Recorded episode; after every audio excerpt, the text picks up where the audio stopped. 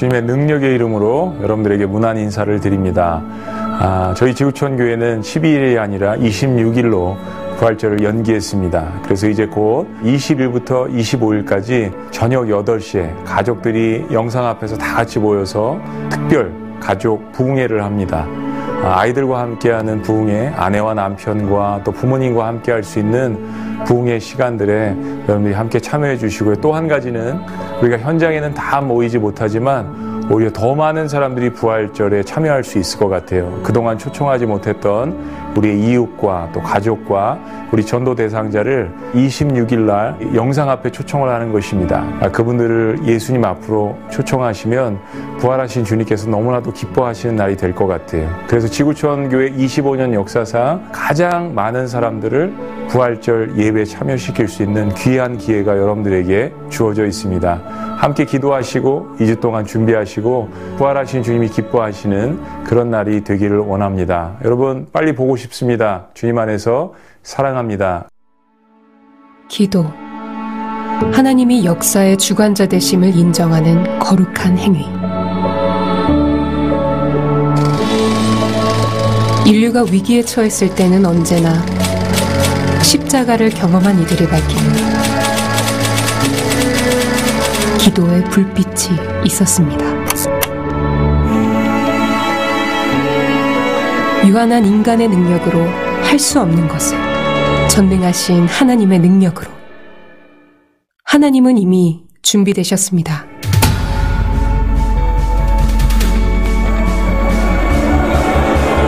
거룩한 7일간의 도전은 4월 20일부터 25일까지.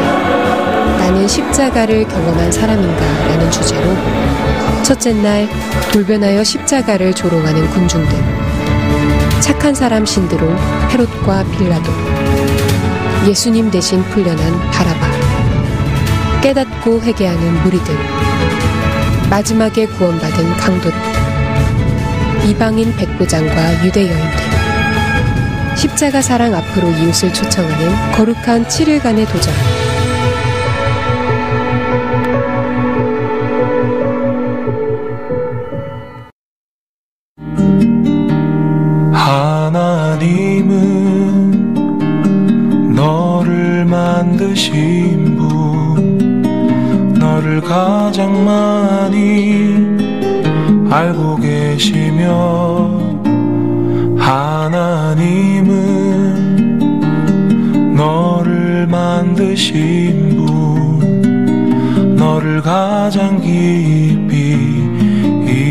하신단다. 하나님은 너를 지키시는 분 너를 절대 포기하지 않으며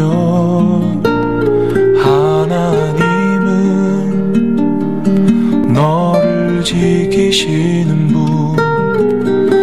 너를 쉬지 않고 지켜보신단다. 그의 생각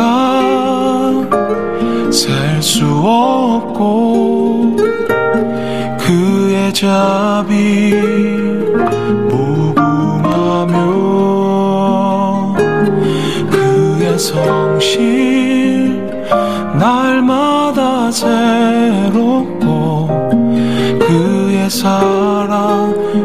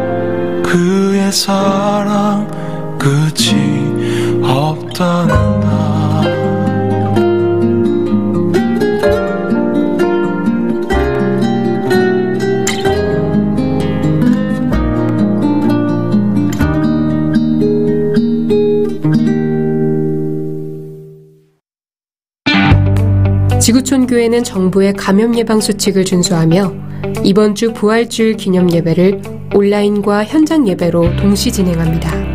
현장 예배에 참석하기 원하시는 분들은 지구촌 교회 홈페이지를 통해 부활주일 기념 예배 사전 예약을 클릭하여 개별 신청해 주시기 바랍니다. 먼저 신청 현황과 자녀석을 통해 남아있는 예배 시간을 확인하시기 바랍니다. 신청은 한 번만 가능하며 절대 변경이 되지 않으니 이름, 식별기호, 전화번호를 교적과 동일하게 기입해 주시기 바랍니다. 소속 지구와 원하시는 예배 시간을 선택하시고 신청하기 버튼을 누르시면 사전 예약이 완료됩니다. 사전 예약이 완료되면 안내 문자가 발송됩니다. 받으신 안내 문자는 현장 입장 시 확인하오니 꼭 지참해 주시기 바랍니다. 지구촌 교회에 등록된 교인만 현장 예배를 신청하실 수 있습니다. 지구촌 교회 교인이 아니신 분들은 온라인으로 예배를 드려주시기 바라며 발열, 기침, 자가격리자, 교육목장, 노약자분들은 온라인으로 예배를 드려주시기 바랍니다. 사전 예약을 신청하지 않으신 분들은 현장 예배에 참석하실 수 없습니다. 홈페이지에서 사전 예약이 어려우신 분들은 각 채플별 해당 전화로 예약하실 수 있습니다. 작년 지구의 현장 예배 신청은 양채플 장년목장센터 사무실로 문의 바라며 젊은이 목장센터는 담당 교역자에게 문의하시면 됩니다. 또한 시니어 성도님들은 시니어 직으로 문의해 주시기 바랍니다. 등록에 사용되는 모든 개인정보는 현장 예배 참석을 위한 자료로만 사용됩니다. 부활주일 기념 예배 사전 참석 신청은 4월 23일 목요일 오전 9시부터 선착순으로 신청을 받습니다. 부활주일 기념 예배를 통해 우리를 위해 죽으시고 부활하신 예수님을 묵상하는 귀한 시간 되시기 바랍니다.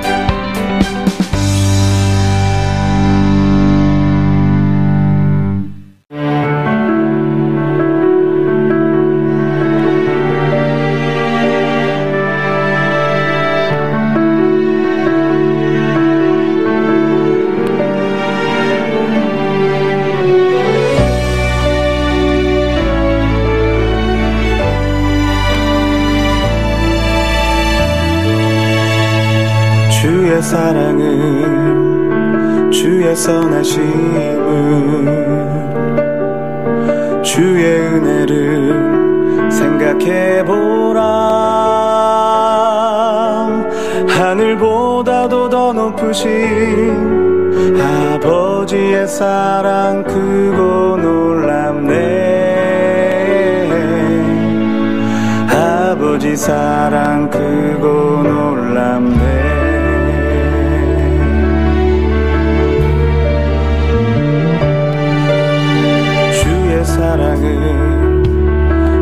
선하심을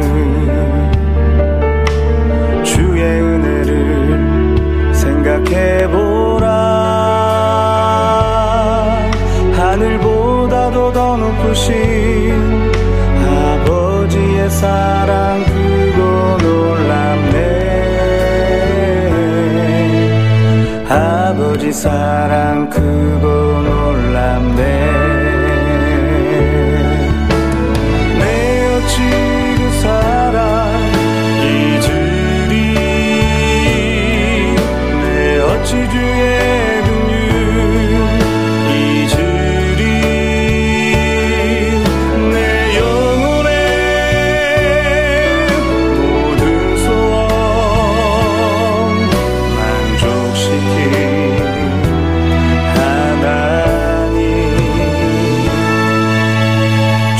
사랑을 주의 선하심을 주의 은혜를 생각해보라. 하늘보다도 더 높으신 아버지의 사랑 크고 놀랍네. 아버지 사랑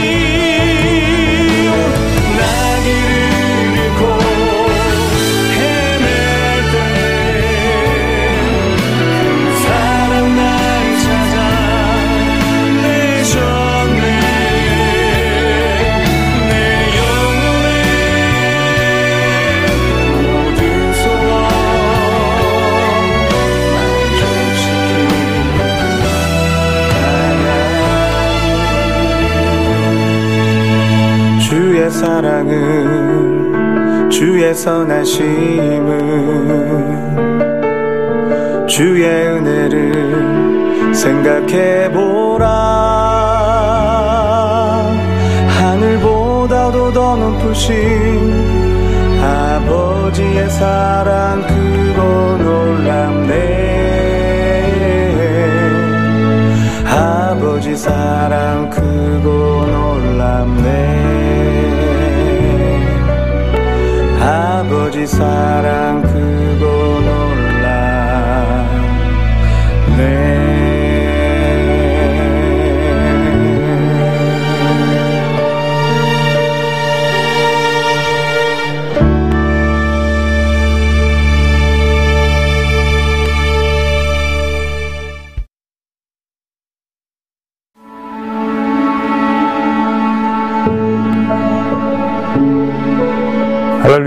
주님의 능력의 이름으로 여러분들에게 문안 인사를 드립니다. 아, 저희 지구촌 교회는 12일이 아니라 26일로 부활절을 연기했습니다. 그래서 이제 곧 20일부터 25일까지 저녁 8시에 가족들이 영상 앞에서 다 같이 모여서 특별 가족 부흥회를 합니다.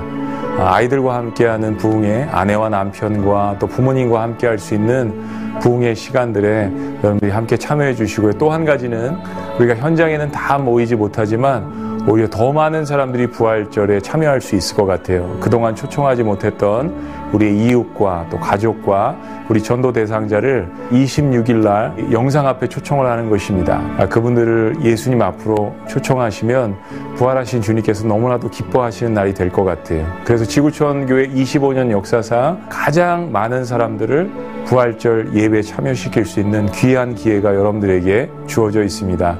함께 기도하시고 2주 동안 준비하시고 부활하신 주님이 기뻐하시는 그런 날이 되기를 원합니다. 여러분 빨리 보고 싶습니다. 주님 안에서 사랑합니다. 기도. 하나님이 역사의 주관자 되심을 인정하는 거룩한 행위.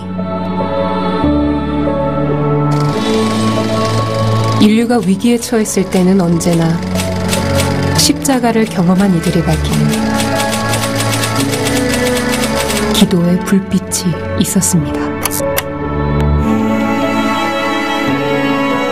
유한한 인간의 능력으로 할 수 없는 것을 전능하신 하나님의 능력으로 하나님은 이미 준비되셨습니다.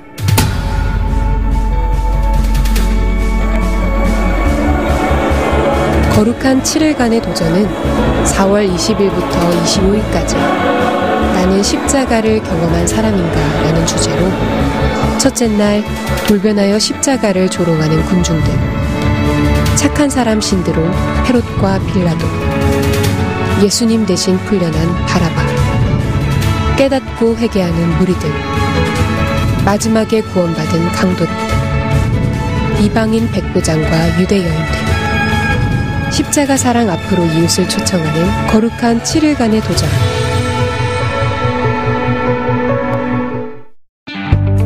지구촌 교회는 정부의 감염 예방 수칙을 준수하며 이번 주 부활주일 기념 예배를 온라인과 현장 예배로 동시 진행합니다. 현장 예배에 참석하기 원하시는 분들은 지구촌 교회 홈페이지를 통해 부활주일 기념 예배 사전 예약을 클릭하여 개별 신청해 주시기 바랍니다. 먼저 신청 현황과 자녀석을 통해 남아있는 예배 시간을 확인하시기 바랍니다. 신청은 한 번만 가능하며 절대 변경이 되지 않으니 이름, 식별기호, 전화번호를 교적과 동일하게 기입해 주시기 바랍니다. 소속 지구와 원하시는 예배 시간을 선택하시고 신청하기 버튼을 누르시면 사전 예약이 완료됩니다. 사전 예약이 완료되면 안내 문자가 발송됩니다. 받으신 안내 문자는 현장 입장 시 확인하오니 꼭 지참해 주시기 바랍니다. 지구촌 교회에 등록된 교인만 현장 예배를 신청하실 수 있습니다.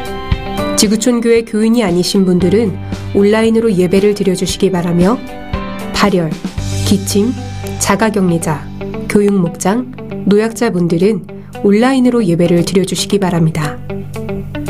사전 예약을 신청하지 않으신 분들은 현장 예배에 참석하실 수 없습니다.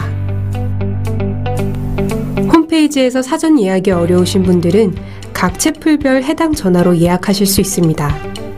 장년지구의 현장 예배 신청은 양채플 장년목장센터 사무실로 문의 바라며 젊은이 목장센터는 담당 교역자에게 문의하시면 됩니다. 또한 시니어 성도님들은 시니어 직으로 문의해 주시기 바랍니다. 등록에 사용되는 모든 개인정보는 현장 예배 참석을 위한 자료로만 사용됩니다. 부활주일 기념 예배 사전 참석 신청은 4월 23일 목요일 오전 9시부터 선착순으로 신청을 받습니다. 부활주일 기념 예배를 통해 우리를 위해 죽으시고 부활하신 예수님을 묵상하는 귀한 시간 되시기 바랍니다.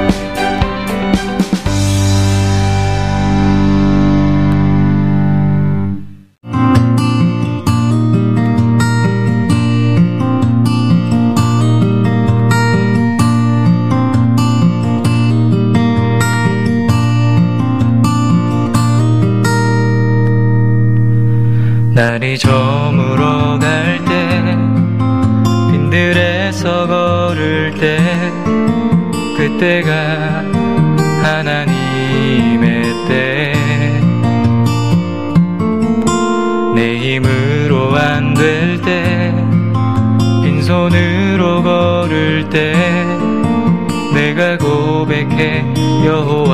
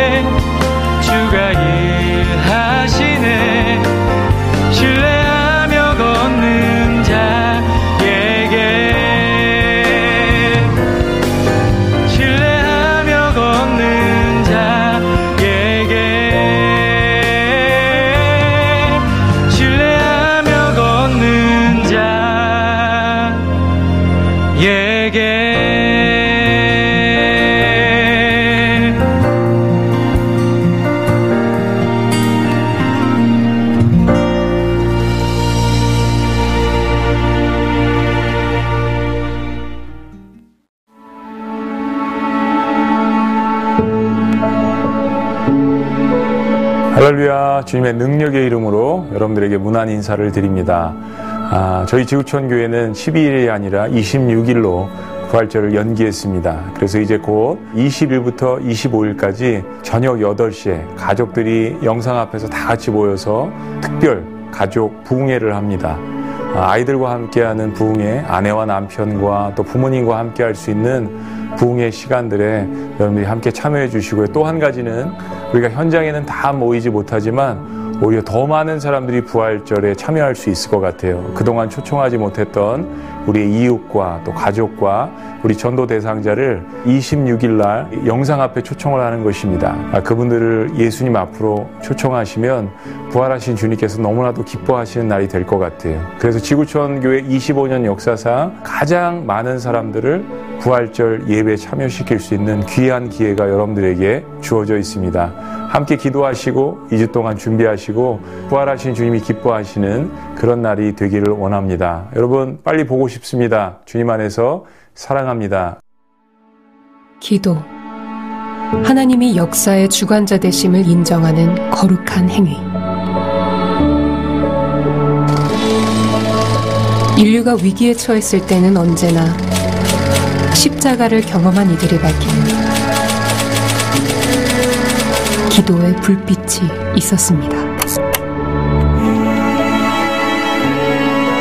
유한한 인간의 능력으로 할 수 없는 것을 전능하신 하나님의 능력으로 하나님은 이미 준비되셨습니다.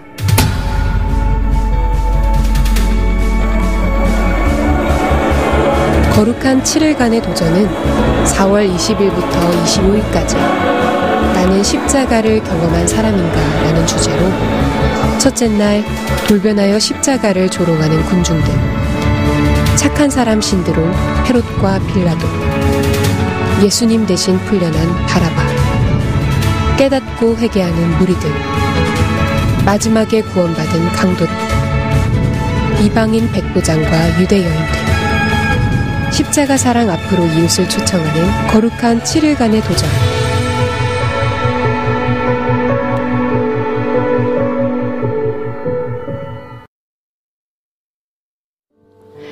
할렐루야. 우리 영상으로 예배하시는 모든 분들 주님의 이름으로 환영하고 축복합니다. 거룩한 도전, 거룩한 7일간의 도전. 어, 나는 십자가를 경험한 사람인가? 라는 주제로 드려지는 어, 고난주간 특별 저녁 부흥회 어, 그세 번째 예배 날입니다.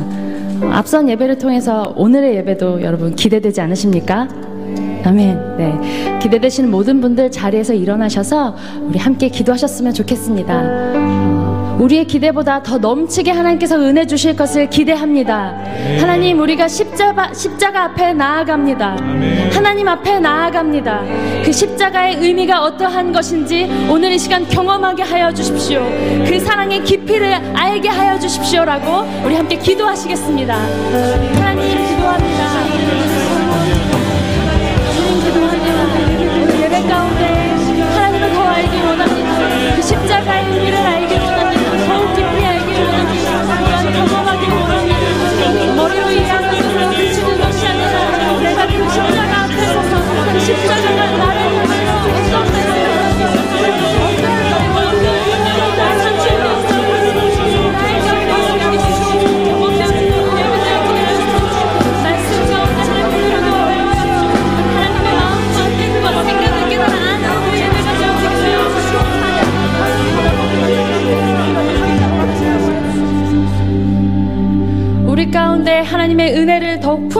부어주실 예수 그리스도의 이름으로 기도드립니다. 아멘.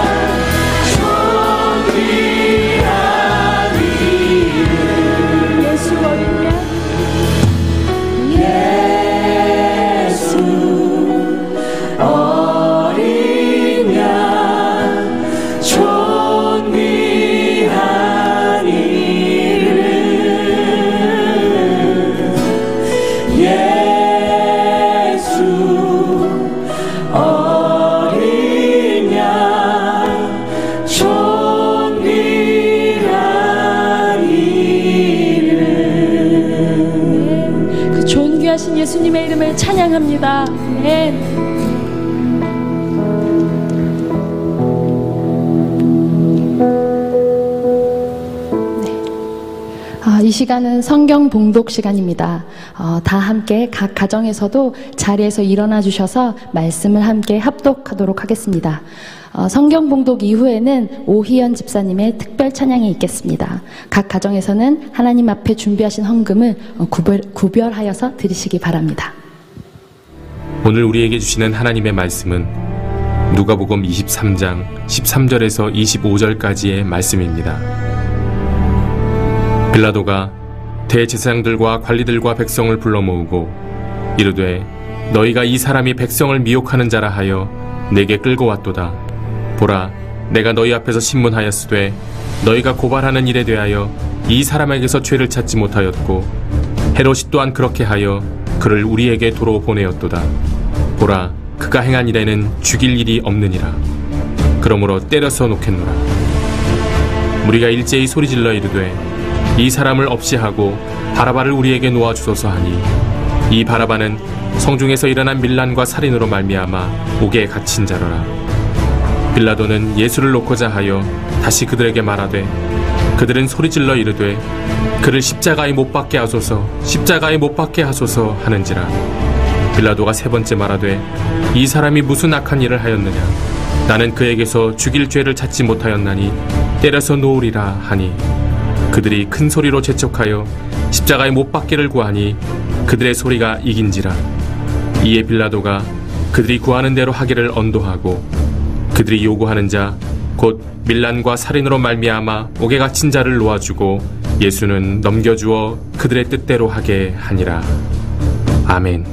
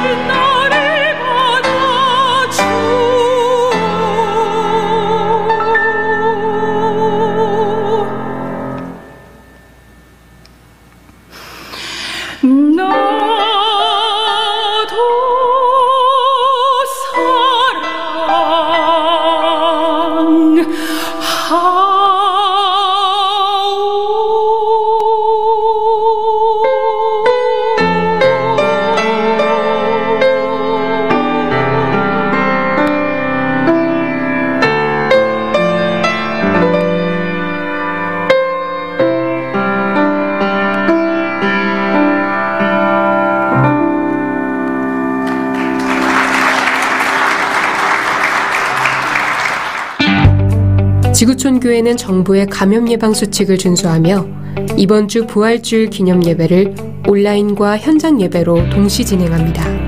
현장 예배에 참석하기 원하시는 분들은 지구촌 교회 홈페이지를 통해 부활주일 기념 예배 사전 예약을 클릭하여 개별 신청해 주시기 바랍니다. 먼저 신청 현황과 자녀석을 통해 남아있는 예배 시간을 확인하시기 바랍니다. 신청은 한 번만 가능하며 절대 변경이 되지 않으니 이름, 식별기호, 전화번호를 교적과 동일하게 기입해 주시기 바랍니다. 소속 지구와 원하시는 예배 시간을 선택하시고 신청하기 버튼을 누르시면 사전 예약이 완료됩니다. 사전 예약이 완료되면 안내 문자가 발송됩니다.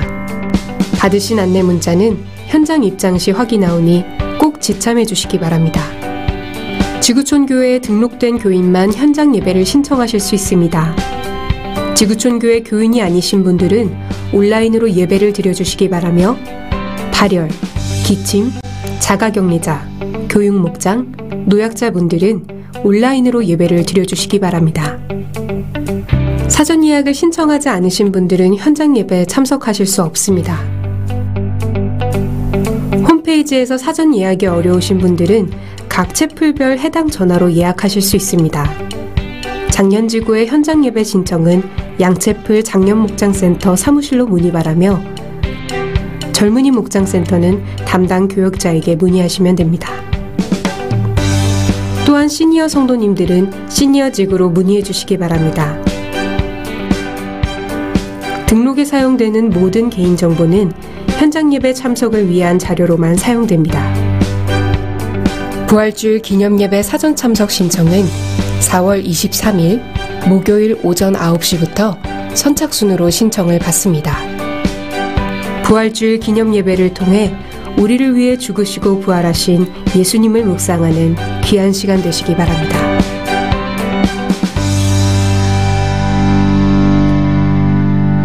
네, 이 시간 우리 교회에게 허락하신 공동 기도 제목을 가지고 함께 기도하도록 하시겠습니다. 어, 모든 성도들이 고난주간 특별 저녁 부흥회를 통해서 예수 그리스도의 십자가를 마음 깊이 경험하게 해주십시오 라고 우리 함께 기도하시겠습니다. 하나님, 우리 오늘 이 부흥회를 기대하며 나와왔습니다. 하나님 모든 성도들이 이 고난 주간 저녁 부흥회를 통해서 예수 그리스도의 십자가를 마음 깊이 경험하는 귀한 시간 될 수 있도록 주님 역사하여 주십시오. 우리가 그 십자가를 머리로 하는 것에서 그치는 것이 아니라 우리 마음 깊이 경험하고 우리 영혼 깊이 경험하여서 하나님이 기뻐하시는 성도 되어질 수 있도록 하나님 함께하여 주십시오. 하나님의 은혜를 사모합니다. 하나님의 말씀을 사모합니다. 주님께서 우리 가운데 말씀하실 그 말씀을 하나도 빠짐없이 우리의 영혼에 새길 수 있는 귀한 예배 될수 있도록 하나님 함께하여 주십시오. 주님 우리 성도들 한 사람 한 사람마다 하나님 은혜 베풀어 주십시오. 은혜 더하여 주십시오.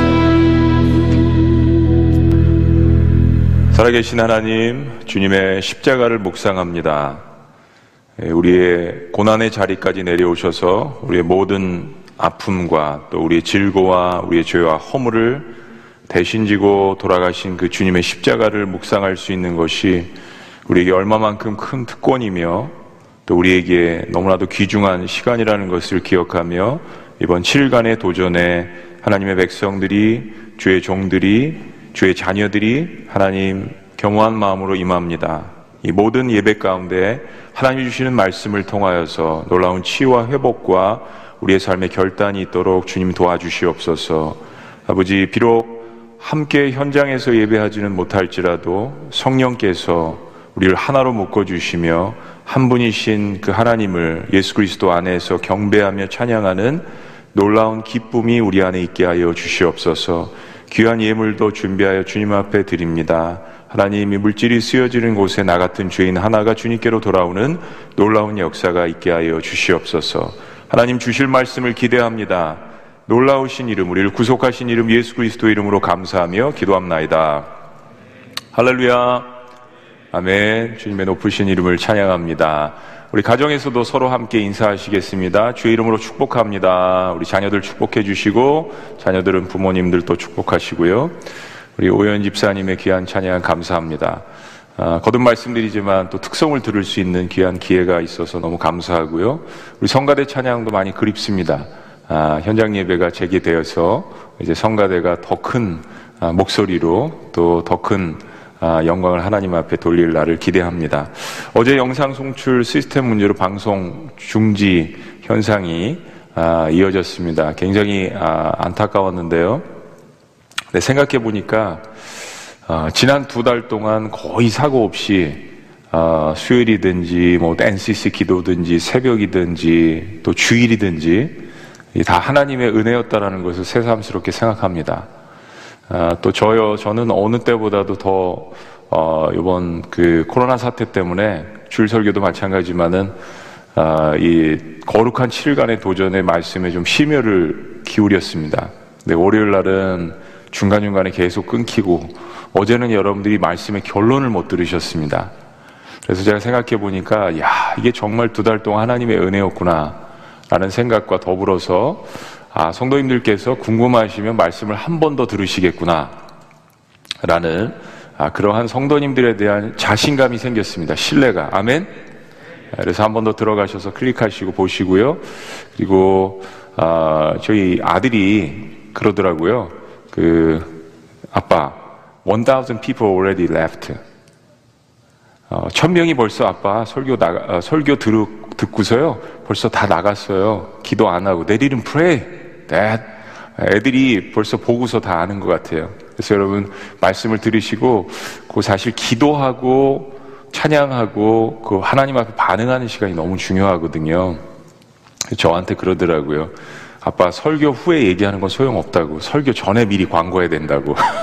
그래서 여러분들한테 미리 말씀드립니다. 그 5분, 10분이 하나님 앞에 반응하는 시간입니다. 그래서 여러분들 될 수 있으시면 말씀만 듣는 게 아니라 주님과 교통하고 반응하는 시간을 가지셨으면 좋겠고요. 어느 때보다도 모든 교육자, 사역자분들께서 수고를 참 많이 하시는데 특히 아, 예배팀도 그렇고 우리 멀티미디어 팀이 초긴장입니다. 월요일, 화요일 그런 일이 일어나서 그래서 중보기도 팀들은 아, 예배하는 동안 좀 기도를 해주셨으면 좋겠고요. 그래서 하나님 말씀이 온전히 선포돼 줄수 있도록 보니까 우리 마음에 하나님께서 간절함을 주시고 애틋함을 주시고 이게 모든 게 다 이루어졌던 일들이 그냥 이루어진 게 아니라 하나님의 은혜였다라는 것을 저희들이 깨닫습니다. 만약에 우리가 뭐 공산주의 지역 같은 데 있었으면은, 어, 이게 막 공산당원들이 들어오든지 무슬림 지역 같은 데 비밀리에 예배를 드리는데 그러면 이게 뭐 예배 결론 못 듣고 송출이 안 되고 이게 문제가 아닙니다. 잡혀가고 핍박당하고 고난당하고 고문당하고 그러는 거 아니겠어요? 모든 것이 다 하나님의 은혜였다라는 것을 새삼 깨닫는 그런 시간입니다. 문자 설문조사를 했는데 50% 이상이 현장 예배를 드리시겠다고 답변을 하신 걸 보니까 굉장히 마음 가운데 이제는 거의 폭발 직전까지 다 이르신 것 같아요. 그럼에도 불구하고 난 교회 오고 싶다라고 말씀하신 우리 성도님들이 굉장히 많으신 거예요. 근데 아직 아, 우리 정부에서 발표한 것이 고강도에서 한 단계 낮춰서 완화 단계로 갔지만 아, 저희 5월부터는 굉장히 더 많이 아, 이것들이 완화될 것으로 봅니다. 아, 그래서 저희 지구촌 교회가 기도하고 고심하고 계속 회의를 거듭한 끝에 아, 저희들이 최소한의 인원으로 예배를 아, 그렇게 드리기로 결정을 했습니다. 그래서 예배도 사전 예약을 이번 부활주일을 어, 예배를 받습니다. 저희들이 10%가 어, 되지 않는 인원으로 최소한의 인원으로 아, 예배를 드리고요. 아, 우리 교육부서는 아, 집에서 엄마 아빠랑 예배 드리시고 혹시 아빠가 대표로 오고 싶다 하면 대표로 예약하셔도 됩니다. 또 우리 시니어 분들께서도 어, 가정에서 예배를 드리시고요. 면역력이 약하신 분들, 교육목장, 미취학, 어린이, 청소년들, 교회와 지역사회 안전을 위해서 이번 주일은 그렇게 해주시고요. 8시, 10시, 12시, 2시, 4시 총 5번 분당과 수지 양 채플에서 최소한의 인원으로 예배를 드리기에 됩니다. 그리고 분당에서 라이브로 송출을 아, 하게 됩니다. 그래도 우리 지구촌 교회는 목장 예배 때문에 소그룹에 대한 굉장한 훈련이 돼 있으시고 그리고 여러 채플들 때문에 어차피 화면을 많이 보셔서 화면 예배 또 많이 익숙하신 거예요. 그래서 아, 집에서도 가정 예배에서 드리시는데 아, 다른 사람들보다는 어려움이 좀 덜 하시다는 그런 고백들도 많이 들었습니다. 그러나 여전히 마음 가운데 굉장한 애틋함이 있으신 거 예배를 사모하고 아, 또 오시고 싶어 하는 마음을 알고 있습니다. 조금만 더 참으시고 기도하시고 그 애틋한 마음으로 꼭 교회 본당이 아니더라도 여러분들 간절히 주님 앞에 기도해 주셨으면 좋겠습니다. 발열 화상 카메라 저희들이 일곱 대를 준비하고 있습니다. 아, 그리고 전신 소독 기도 몇 대 준비해서 아, 여러 가지 것들을 많이 구비하고 있고 교회 오셔서 현장 예배를 드리셔도 지금 일부 교육자 사역자들 예배 드리실 때 3m씩 뛰어 앉으셨죠? 네, 떨어져 앉으세요. 떨어져 앉으세요. 빨리요. 가까이 아, 앉으신 분들이 있다면 떨어져 앉으세요. 3m 이상씩. 네. 자리가 많이 있으니까 넓으니까 가까이 앉지 마시고 다른 사람 상대방의 건강을 위해서 네. 마음은 사랑하고 애틋하지만 네. 조금만 참으시고 넓게 널찍널찍 앉으셨으면 좋겠습니다. 여러분 오시면 번호표가 다 있고 그렇게 앉으실 것입니다. 부활주일 기념 예배 소중한 사람과 함께 나누는 부활의 기쁨 모바일 초청 초청자 다운로드도 받으시고 여러분들 받으신 것들 아, 그동안 중보기도 하시고 꼭 복음 증거하기를 원하셨던 분들한테 여러분들 꼭 전달해 주셨으면 좋겠습니다. 아, 예수님 대신 풀려난 바라바 나는 십자가를 경험한 사람인가 오늘 세 번째 시간입니다. 몇 년 전에 그 미국에서 병원 측의 실수로 아, 신생아가 바뀌어서 두 아이의 인생이 완전히 바뀌는 그런 뉴스를 접한 적이 있습니다. 가끔 이런 뉴스를 저희들이 보게 되죠. 한국에서도 그렇고. 한 신생아는 원래 부유한 집안의 아기로 태어났고 또 한 신생아는 아, 형편이 매우 가난한 집안의 아기로 태어났습니다. 비슷비슷한 사람들이었으면 이게 큰 뉴스거리가 안 됐을 텐데 완전히 극과 극의 집안의 아이로 태어났는데 황당한 실수로 아이가 뒤바뀌는 사건이 일어났다는 겁니다. 그 후로 부모들은 자녀가 바뀐 것을 모른 채 10년이 넘도록 다른 사람의 아이를 자기 아이인 줄 알고 다른 환경에서 키우게 된 것입니다. 영화나 드라마에서 나오는 일이 실제로 일어나게 된 거죠. 무슨 운명의 장난인지 가난한 자는 부유하게 되고 부유한 자는 가난하게 되는 운명이 바뀌는 일이 일어나게 됐던 것입니다. 여러분, 어, 여러분은 여러분 인생에 얼마나 만족하십니까? 네. 신앙인의 만족도는 사실 높아야 되는 거거든요. 얼마나 만족하십니까? 어, 지금 주어진 환경과 또 상황에 여러분 삶이 만족하다면 문제가 없을 거지만은 만약 그렇지 않다면 여러분 인생이 불만족스럽고 그래서 정말 다시 태어나고 싶은 그런 마음 가운데서 인생의 운명이 좀 바뀌었으면 좋겠다. 예, 옛날에 옛날 옛적에 한국에서 프로그램 중에 이휘재라는 그 탤런트였나요? 예, 뭐 MBC 방송이었나 뭐 어, 결심했어. 그래가지고 이쪽으로 가면 인생이 이렇게 되고 이쪽으로 가면 이렇게 되고 그 두 갈래를 보여주는 그런 프로그램이 있었습니다. 흥미 있었던 것인데요. 여러분 인생의 운명이 바뀌기를 원하시나요? 이런 생각은 어떠세요? 오늘 사실 교통사고를 당해서 죽을 운명입니다. 오늘 암에 걸려서 불치병에 걸려서 오늘 죽을 운명인데 여러분 운명이 죽지 않고 생명이 연장되는 운명으로 바뀐다면 여러분 오늘 하루를 대하는 나의 태도가 어떨까요? 오늘 하루 삶을 살아나가는 나의 태도가 내가 오늘 죽었어야 되는 운명인데 내가 생명이 연장됐고 더불어 사는 그러한 것을 안다면 얼마나 마음의 자세가 다를까요? 이런 질문은 어떤가요? 오늘 사실 내가 반드시 죽을 운명인데 누군가 나를 대신해서 내가 죽을 운명을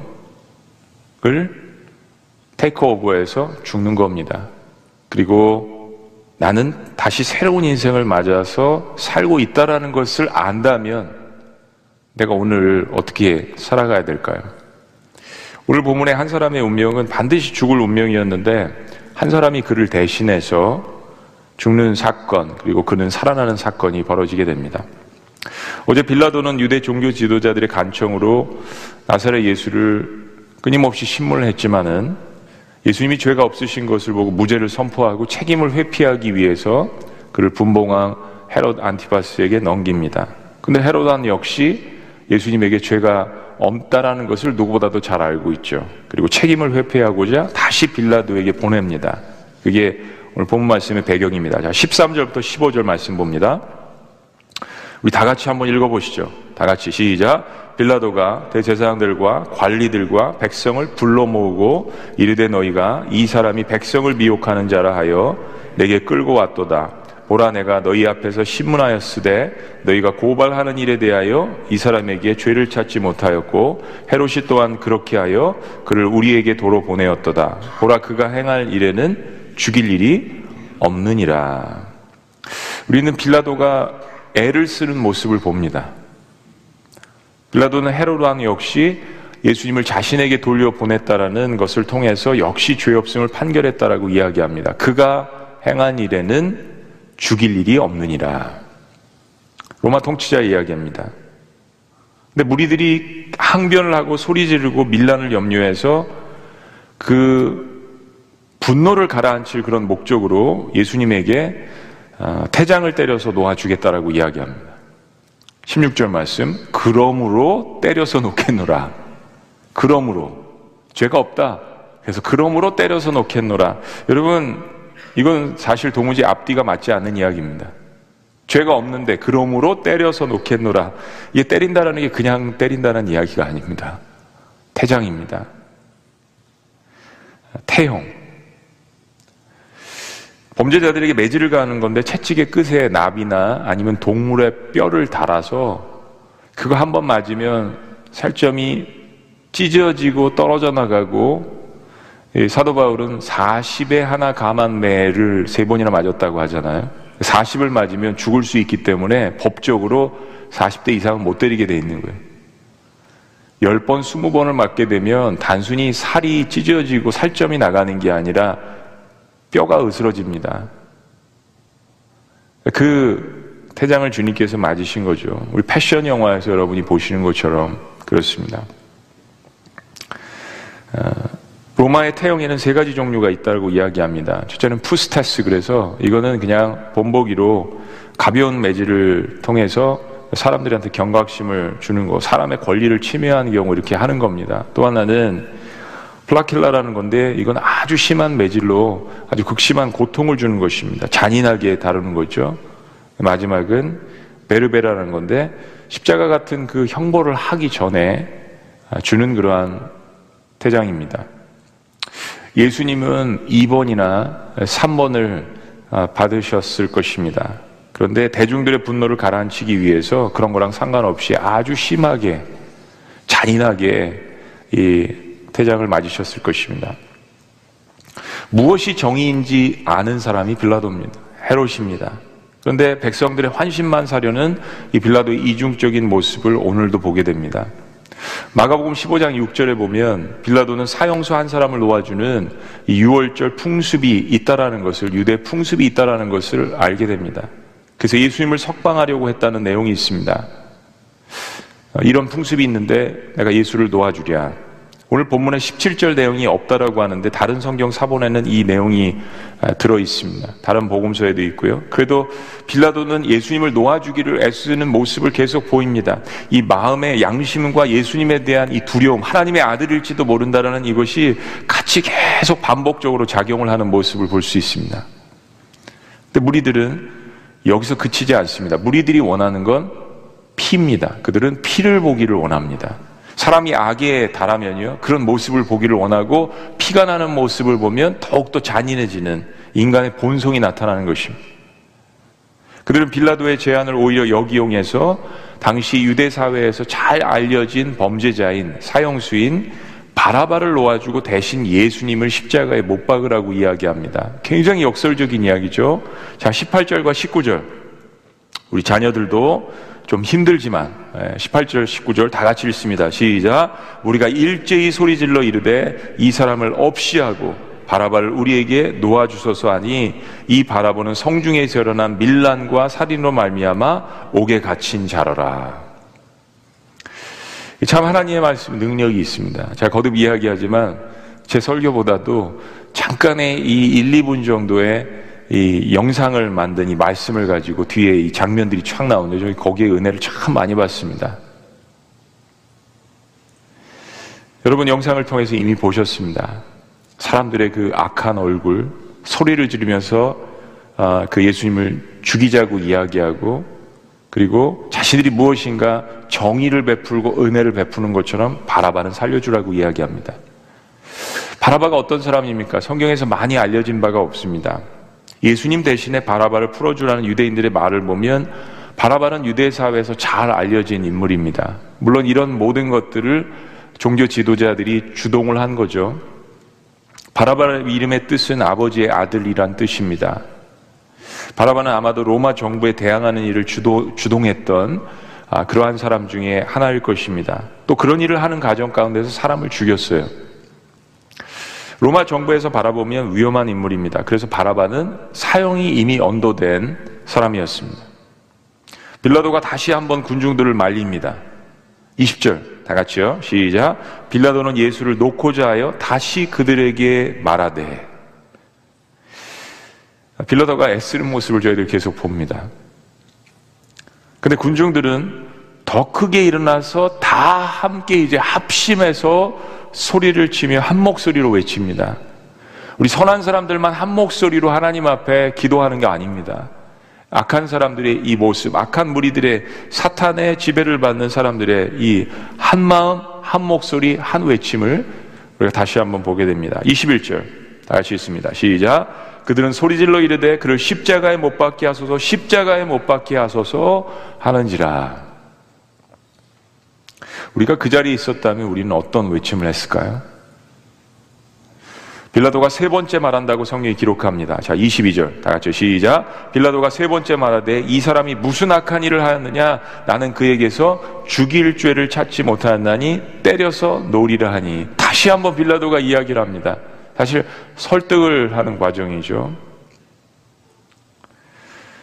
예수님을 사랑했던 어느 누구도 나서지 않는 그런 상황에서 빌라도가 이 정도까지 이야기를 한다는 것을 보면 우리의 마음이 빌라도에 대해서 좀 이렇게 동정심이 갈 수도 있을 것입니다. 군중들의 계속된 큰 함성의 소리는 빌라도의 마음을 이겼다라고 이야기합니다. 자, 23절. 다 같이 시작. 그들이 큰 소리로 재촉하여 십자가에 못 박기를 구하니 그들의 소리가 이긴지라. 빌라도가 마태복음에서 예수님에게 한 이야기대로 빌라도는 예수님을 죽일 권세도 있고 살릴 권세도 있는 사람입니다. 그런데 빌라도의 마음은 정의와 선을 따른 것이 아니라 결국 정치적 상황을 따랐습니다. 사람들의 마음에 만족을 주는 정치를 해야 자신의 위치를 지킬 수 있기 때문입니다.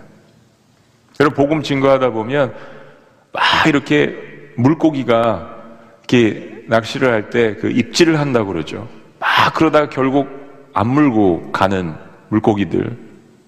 여러분 낚시하시는 분들은 알 겁니다. 복음을 증거하다 보면 마음이 막 이렇게 하나님께로 왔다가 결단할까 말까 하다가 결국에는 결정을 하지 못하는 빌라도가 지금 그런 상태입니다. 24절. 이에 빌라도가 그들이 구하는 대로 하기를 언도하고 25절 그들이 요구하는 자 곧 밀란과 살인으로 말미암아 옥에 갇힌 자를 놓아주고 예수는 넘겨주고 그들의 뜻대로 하게 아니라 한번 따라해 보시죠. 그들의 뜻대로 하게 아니라. 여러분 저희가 빌라도를 보면서 계속 이 구절을 보면서 어제 이후로도 치근한 마음이 들기도 합니다. 우리도 인간이기 때문에 우리 마음 안에 착한 사람 신드롬 또 회색지대에 거하고 싶은 이 마음이 있기 때문입니다. 빌라도의 고백이라는 그 모노 드라마에 이 심정이 잘 들어가 있습니다. 동시에 예수님께 죄가 없으신 것을 확신함에도 불구하고 정의로운 판단을 내리지 못하는 이 빌라도가 한심하게 느껴집니다. 아마 예수님을 사랑하는 사람일수록 그런 마음이 더 들 것입니다. 살리고 싶으니까 예수님을. 근데 그다지 놀라지 않을 것은 저희들이 신앙생활 하면서 이런 경우를 우리 안에서도 심심치 않게 마주합니다. 우리가 신앙생활 하면서 하나님이 말씀하시는 성경의 원리를 따르려고 할 때 우리는 충분히 손해볼 수 있다라는 것을 기억해야 합니다.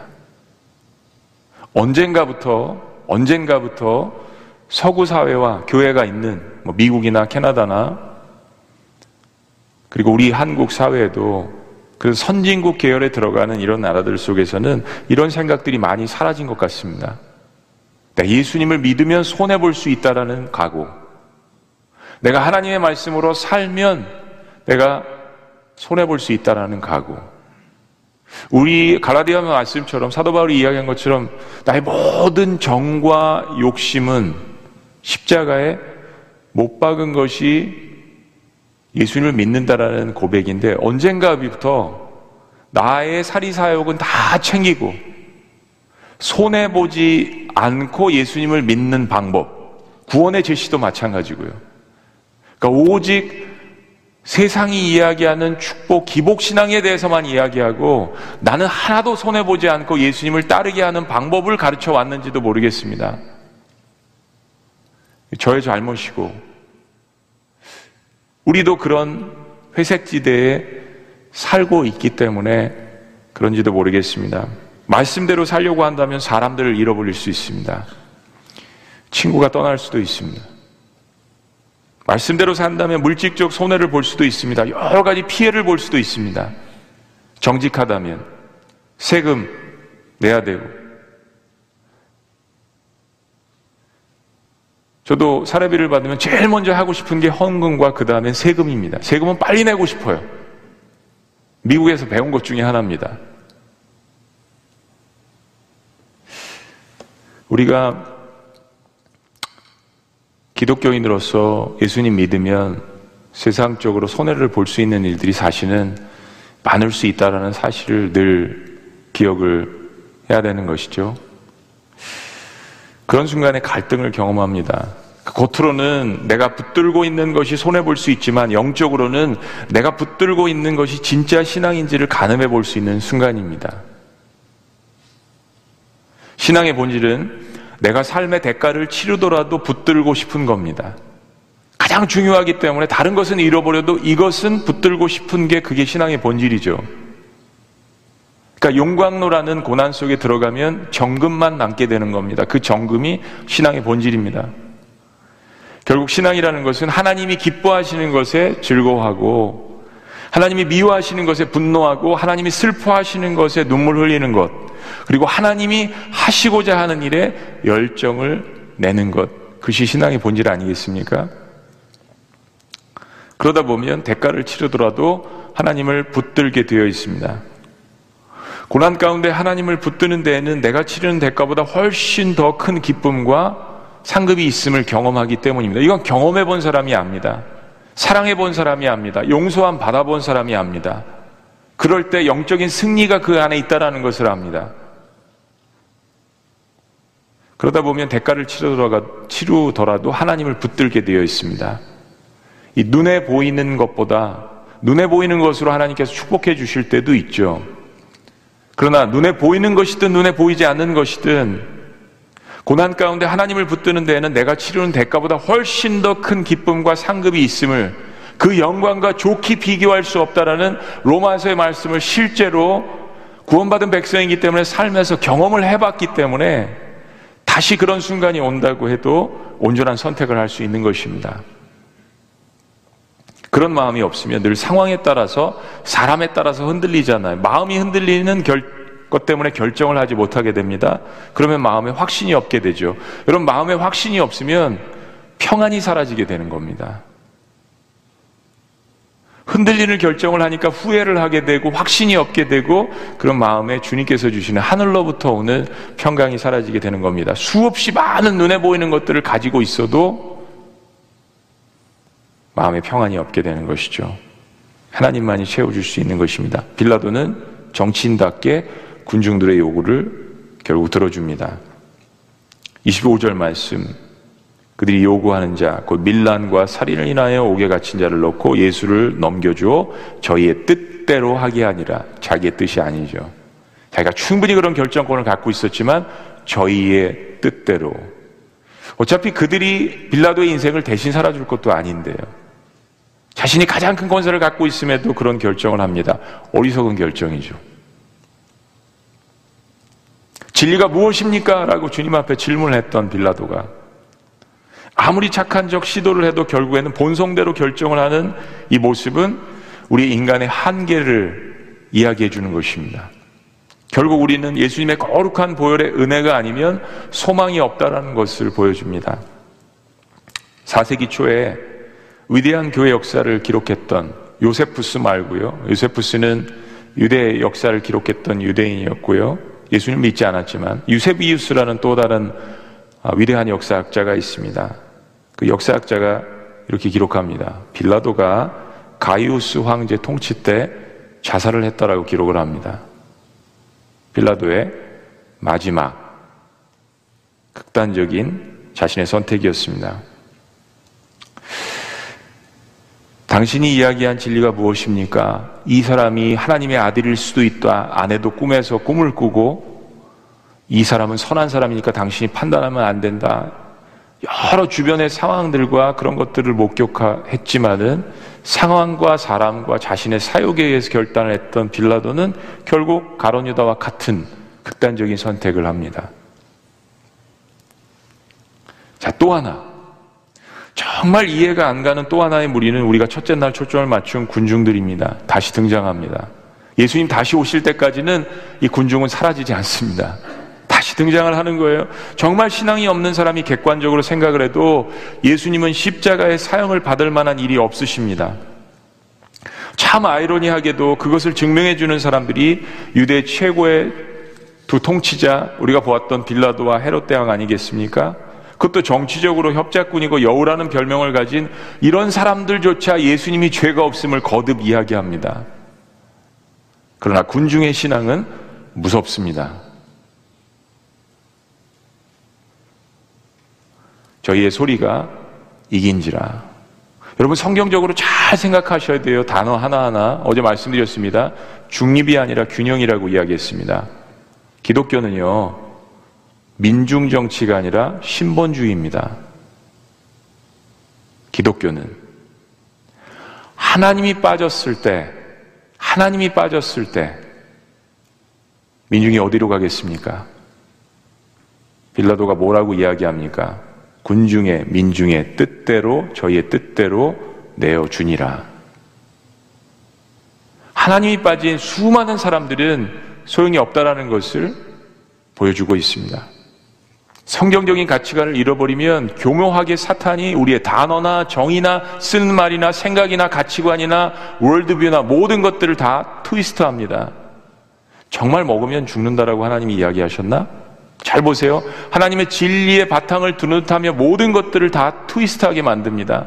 성경적인 가치관을 잃어버린 세대는 잘못된 선택을 할 수밖에 없습니다. 성경적인 가치관을 잃어버린 세대는 결국에는 빌라도와 같은 선택을 할 수밖에 없는 것입니다. 가론 유다와 같은 선택을 할 수밖에 없는 것입니다. 모든 군중들이 다 한 목소리로 십자가의 저를 못 박으소서라고 이야기하는 것이 진리인 것처럼 여겨지지만 그러나 세상 역사도 시간이 지나면 판단을 하게 돼 있고 무엇보다도 그 모든 세상 역사를 주관하시는 하나님은 분명하게 2000년이 지나도 우리에게 이 이야기를 말씀해 주십니다. 저희의 소리가 이긴지라. 결국 예수님에게는 십자가형이 언도되고 바라바는 풀려나게 됩니다. 저는 성경에서 제일 궁금한 인물 중에 하나가 바라바입니다. 이 한국말도 웃겨요, 그죠? 바라바. 우리 지구촌 교회 성도님들은 아저씨 개그에도 잘 웃으시는 것 같아요. 바라바. 바라바를 한번 바라봐야 됩니다. 정말 궁금한 인물이에요. 바라바는 예수님이 십자가에 돌아가실 때 양쪽에 강도가 있었는데 그 가운데 예수님의 자리에 죽었어야 하는 인물입니다. 그는 밀란을 주도하고 살인을 한 사람이었다라고 성경은 기록합니다.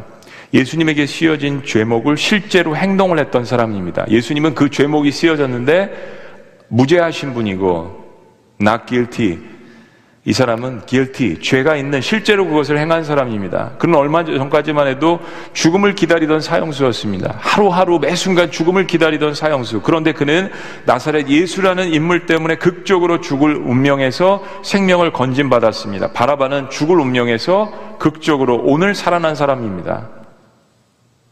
그런 의미에서 바라바는 상징적으로 우리 모든 죄인들을 대표하는 사람이라고 할 수 있습니다. 저와 여러분 모두 우리의 운명은 십자가형의 운명처럼 모두가 죽을 운명이었습니다. 그런데요, 예수님이 바라바의 죽음을 대신한 것처럼, 대신하신 것처럼 우리의 죽을 운명을 대신하셨습니다. 때문에 구원이라는 정의는요, 성경적인 정의는 우리의 운명이 죽음에서 생명으로 바뀌는 사건입니다. 우리는 운명이 바뀐 사람들입니다. 구원은 지옥의 형벌에서 영원한 천국으로 바뀌는 사건입니다. 구원은 영원한 절망에서 영원한 소망으로 바뀌는 사건입니다. 구원은 나의 모든 죄가 용서함 받으며 나의 모든 억울함이 신원되며 나의 모든 압제가 풀려지는 순간입니다. 우리가 잘 아는 요한복음 5장 24절은 이렇게 이야기합니다. 내가 진실로 진실로 너희에게 이야기하노니 예수님께서 강조하신 말씀이죠. 내 말을 듣고 또 나 보내신 이를 믿는 자, 그 하나님 아버지를 믿는 자는 영생을 얻었고 심판에 이르지 아니하나니 사망에서 생명으로 옮겼느니라. 운명이 바뀌었다라는 이야기입니다. 여러분 거기에 대한 기쁨으로 매일매일 살아가는 것과 그 운명이 바뀐 것을 잊어버린 채 살아가는 것은 완전히 totally different game, 다른 게임입니다. 같은 상황을 만나도요. 그런데 이 모든 사건들은 오직 참 사람, 참 하나님이신 하나님의 아들 예수님을 통해서만 가능한 일인데 그것은 가능한 것이 아니라 그가 반드시 십자가에서 피를 흘리셔서 죽으셔야만 했습니다. 그 이유는 성경이 말하는 것처럼 죄의 삭시 사망이기 때문입니다. 구약 성경은 신명기 21장 23절에 누구든지 나무에 달려 죽는 자는 저주를 받은 자라고 가리켰습니다. 그러니까 죄의 형량은 단순히 죽음이 아니라 저주입니다. 한번 따라해 보시죠. 저주.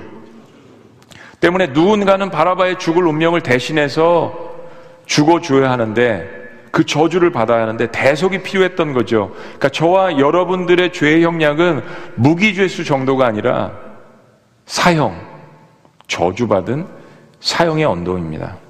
그래서 예수님은 세상 죄를 지고 가는 하나님의 어린 양이 되셔야만 했던 것입니다. 침례 요한이 고백한 것처럼요. 근데 제가 제일 궁금한 것은 그 바라바가 지금 어디 있느냐는 것입니다. 바라바는 어디 있을까요? 누구보다 더 예수님이 십자가에 돌아가실 때 그 앞에서 울부짖으며 통곡하며 감사하며 그 자리를 지켜야 하는 자가 바라바인데 성경은 그 이후에 바라바의 행적에 대해서 이야기해 주지 않습니다. 아마도 바라바는 그래도 인간이니까 양심이 있으니까 잠시 동안 예수님의 은혜에 대한 감사한 마음을 가졌을 것입니다. 아, 그래도 자기 대신 누군가 죽으니까요. 그리고 자신은 풀려나니까요. 자유를 얻으니까요. 고맙다. 아이, 그 사람 참 불쌍하다. 라는 정도의 마음을 갖고 자신의 그냥 일상으로 돌아간 듯 합니다. 오래 살았으면 아마 AD 70년 로마에 의해서 예루살렘이 함락될 때 투쟁하면서 전쟁하다 죽었는지도 모르겠죠. 신앙생활을 오래 하다 보면 가끔 구원에 대한 감격과 기쁨이 희미해질 때가 있습니다. 저도 똑같은 일을 반복하다 보면 예배당 안에만 갇혀 있다 보면 저 역시 그럴 때가 있습니다. 그래서 저에게는 로마서 7장, 8장 말씀이 참 중요해요. 마치 그냥 오래된 추억처럼 느껴질 때가 있습니다. 십자가를 보면 눈물이 나고 가슴이 뭉클한 게 아니라 은혜에 대한 감격이 사라지고 그냥 하나의 추억, the old memory, 그냥 옛날 추억. 그때마다 바라바가 받은 은혜를 기억해야 되죠. 지금 바라바는 어디 있는가? 내가 바라바 아니겠습니까?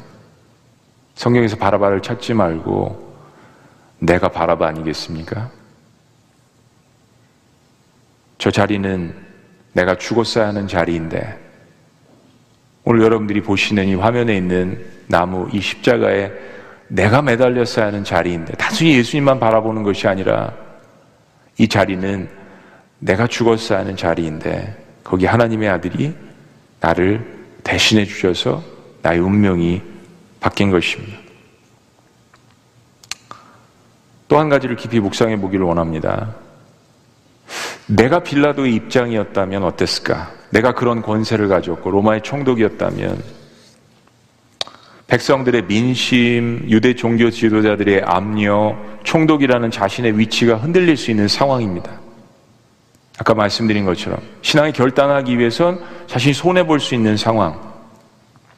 나는 빌라도와 다른 결정을 했을까요? 나는 예수님을 살릴 수 있었을까요? 여러분, 늦지 않았습니다. 지금 오늘 하루도 우리는 빌라도와 같은 비겁한 결정을 하지 않고 예수님을 사랑하는 만큼 예수님을 살릴 수 있는 각오를 할 수 있습니다.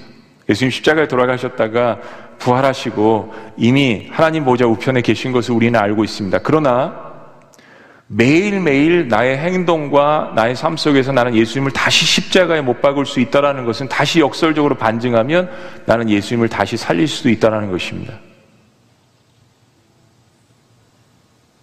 신앙은 머릿속에 들어있는 고상한 지식이 아닙니다.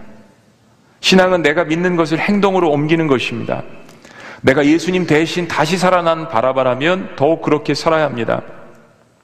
예수님이 나를 위해서 대신 죽으시고 나를 살리셨듯이 나도 나의 새로운 삶 가운데서 매일매일 주님을 십자가에 다시 못 박지 않고 살리는 삶을 살아가기를 주님의 이름으로 축복합니다.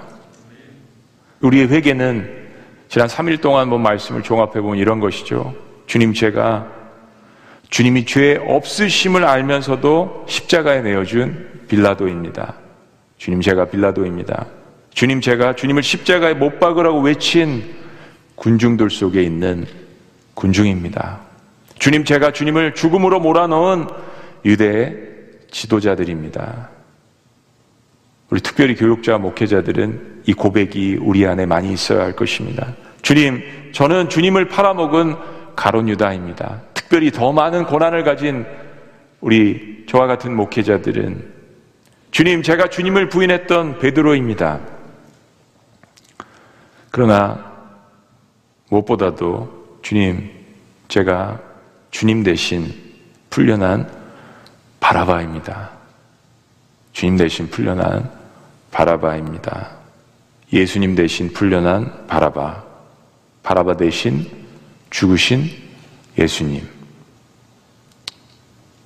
나는 예수님 때문에 운명이 바뀐 사람입니다. 죽을 운명에서 사는 운명으로. 그게 저와 여러분들의 정체성입니다.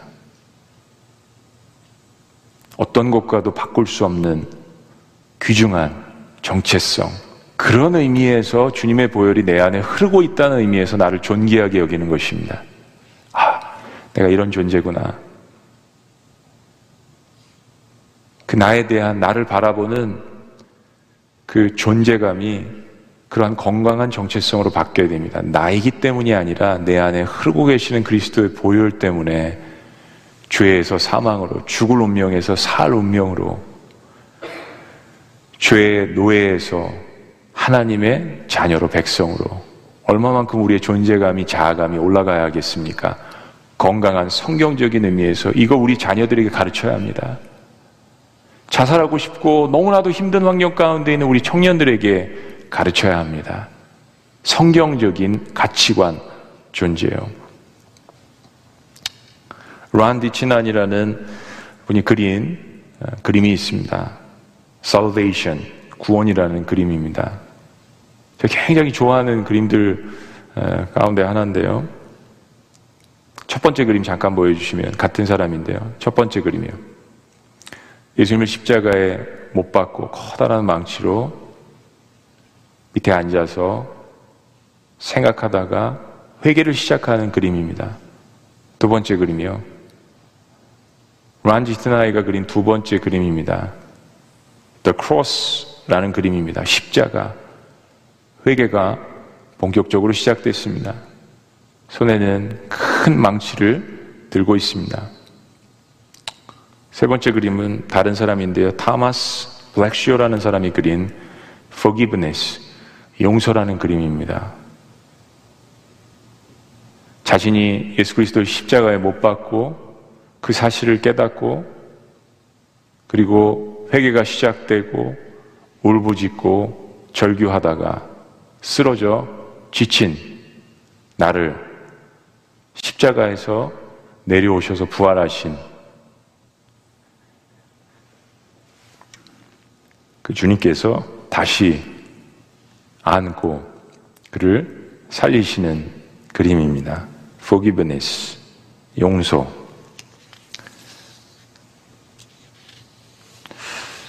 베드로전서 2장 21절에서 24절은 이렇게 이야기합니다. 우리가 어떻게 살아야 할지에 대해서 이를 위하여 너희가 부르심을 받았으니 그리스도도 너희를 위하여 고난을 받으사 너에게 본을 끼쳐 그 자치를 따라오게 하려 하셨느니라. Following the imitation of Jesus Christ, 예수 그리스도의 그 본을 따르는 것. 그는 죄를 범하지 아니하시고 그 입에 거짓도 없으시며 욕을 당하시되 맞대어 욕하지 아니하시고 고난을 당하시되 위협하지 아니하시고 오직 공의로 심판하시는 이에게 하나님 아버지에게 부탁하시며 말씀 기억하시죠? 주일 말씀 아버지 손에 내 영혼을 부탁하나이다. 24절 친히 나무에 달려 그 몸으로 우리 죄를 담당하셨으니 뒤집어 쓰셨으니 이는 우리로 죄에 대하여 죽고 의에 대하여 살게 하려 하심이라 그가 채찍에 맞음으로 너희는 나음을 얻었나니 구약의 이사 53장의 말씀을 베드로가 비로소 주님을 배신했다가 회개하고 사역을 하는 가운데 깨달은 이 하나님의 계시의 말씀을 자신의 이야기로 풀어내는 것입니다. 또 다른 바라바죠. 회개하진 않은 바라바는 세상 속에서 안개처럼 사라지며 죽었지만 또 다른 바라바였던 베드로는 주님 앞에 여러분이 보셨던 이 사진처럼 주님을 십자가에 못 박는 이 죄를 회개하고 주님 앞에 다시 돌아와서 주님처럼 그 사역을 감당하며 전승에 의한 것처럼 십자가에 거꾸로 매달려서 죽는 그러한 놀라운 승리를 신앙 속에 이룩한 인물이 되었습니다. 기도하시겠습니다.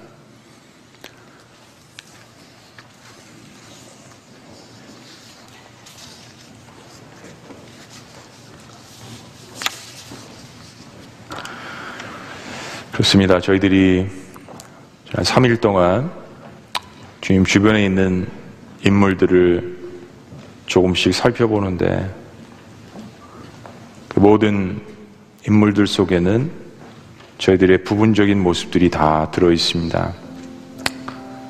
내가 빌라도고, 내가 주님을 십자가에 못 박으라고 외쳤던 군중들이고, 내가 유대 지도자들이며, 내가 가론 유다고, 내가 베드로입니다.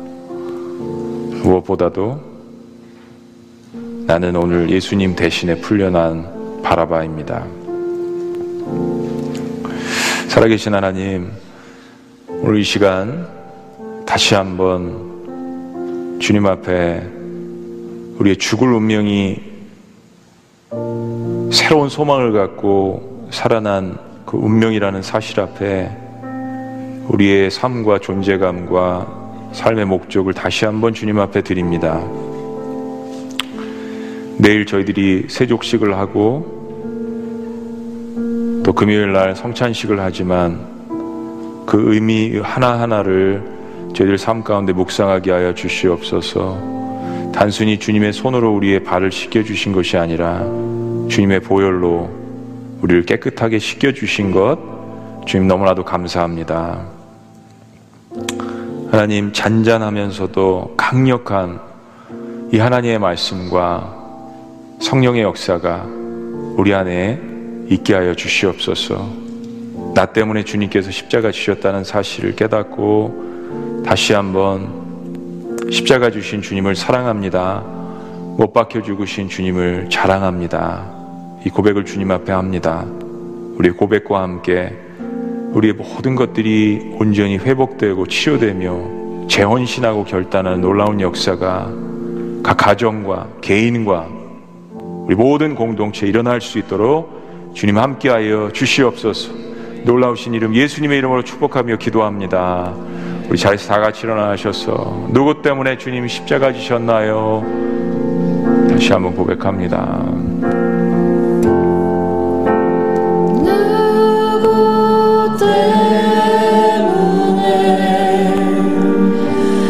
주님 십자가 지셨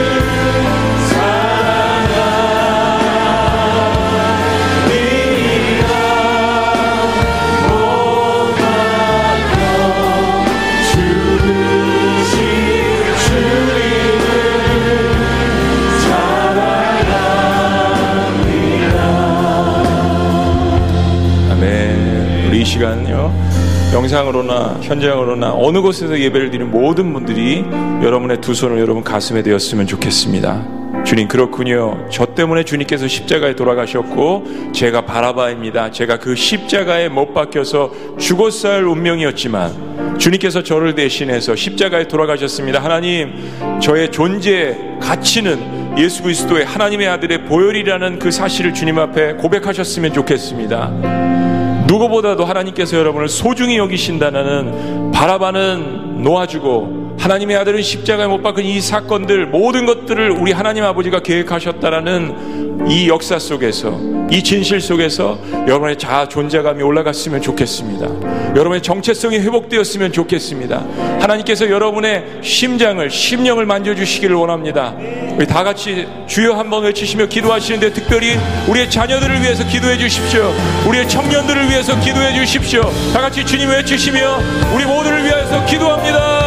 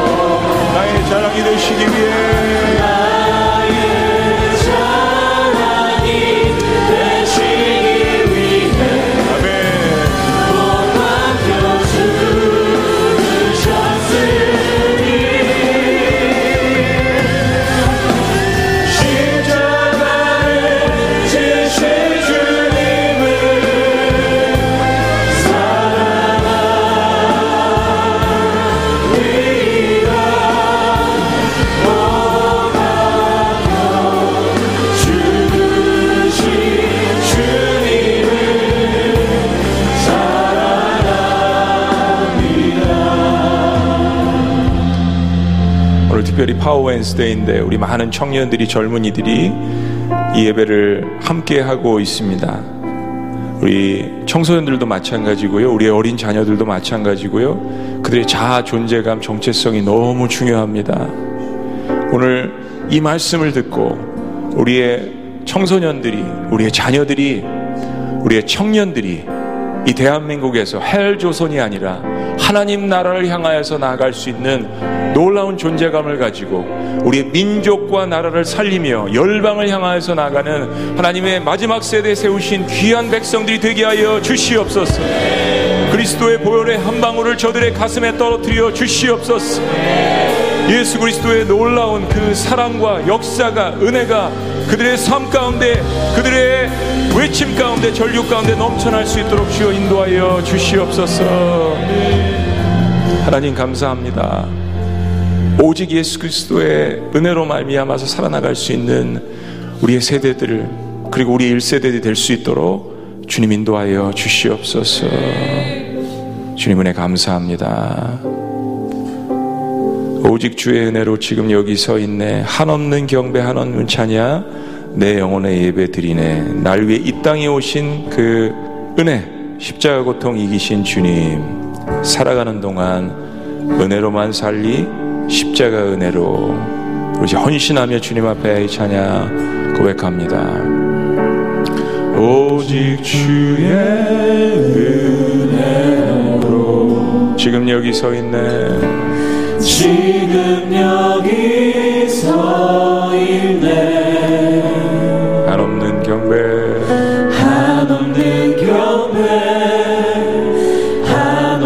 한없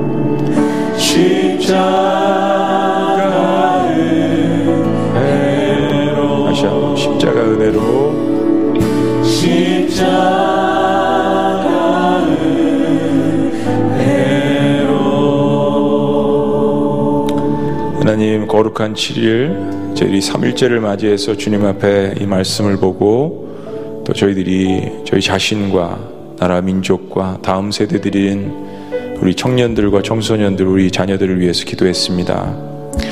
하나님 너무 감사합니다.